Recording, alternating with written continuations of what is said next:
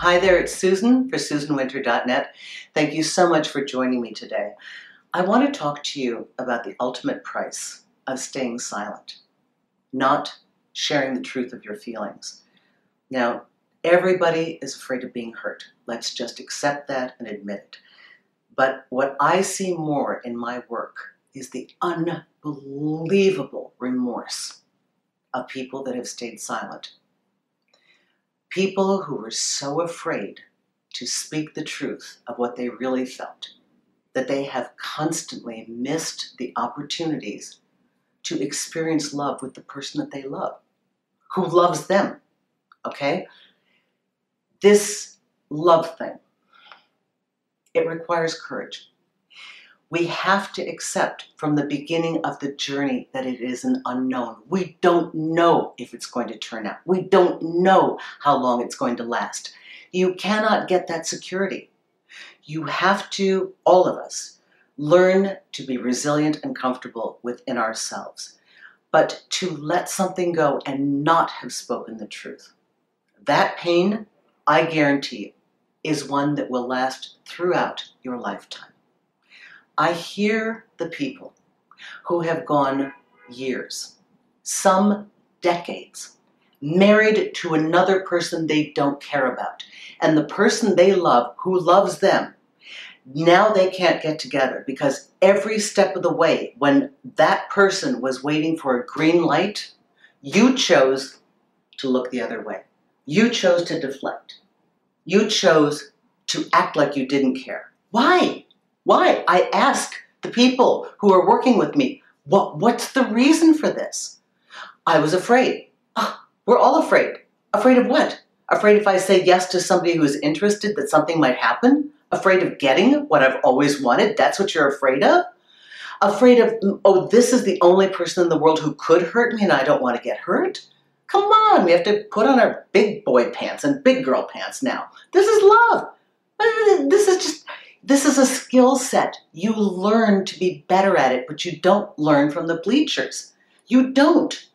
We don't take unnecessary risk, but we walk toward it, especially when that person is trying. You know they care for you. I have dealt with the aftermath of people who have called me and they spend, I can't tell you the money they spend trying to sort out how to now re-engage a person who has been so confused by mixed messages, so wounded by being shut down. How do you finally get this person to trust that you're now ready when every time before you kept giving them the stop sign? Whether it's that they look at you longingly and all you have to do is let them know, where they ask you, would you like to go out? And you say no or look away. When they come for your hand in marriage and you run out of the room. I had a client that did that. Everybody has pride. And the person who cares for you is only going to show up a certain amount of times before they say, I keep feeling like they care, but then they keep running away. I can't keep humiliating myself. Look at what you're doing to them. So if any part of you fears saying yes to somebody that you want, who wants you, now that's the qualifier, I'm not saying you just do this to anybody, to somebody that wants you, admit that you're frightened. Yes, I am interested in you. Yes, I do care for you.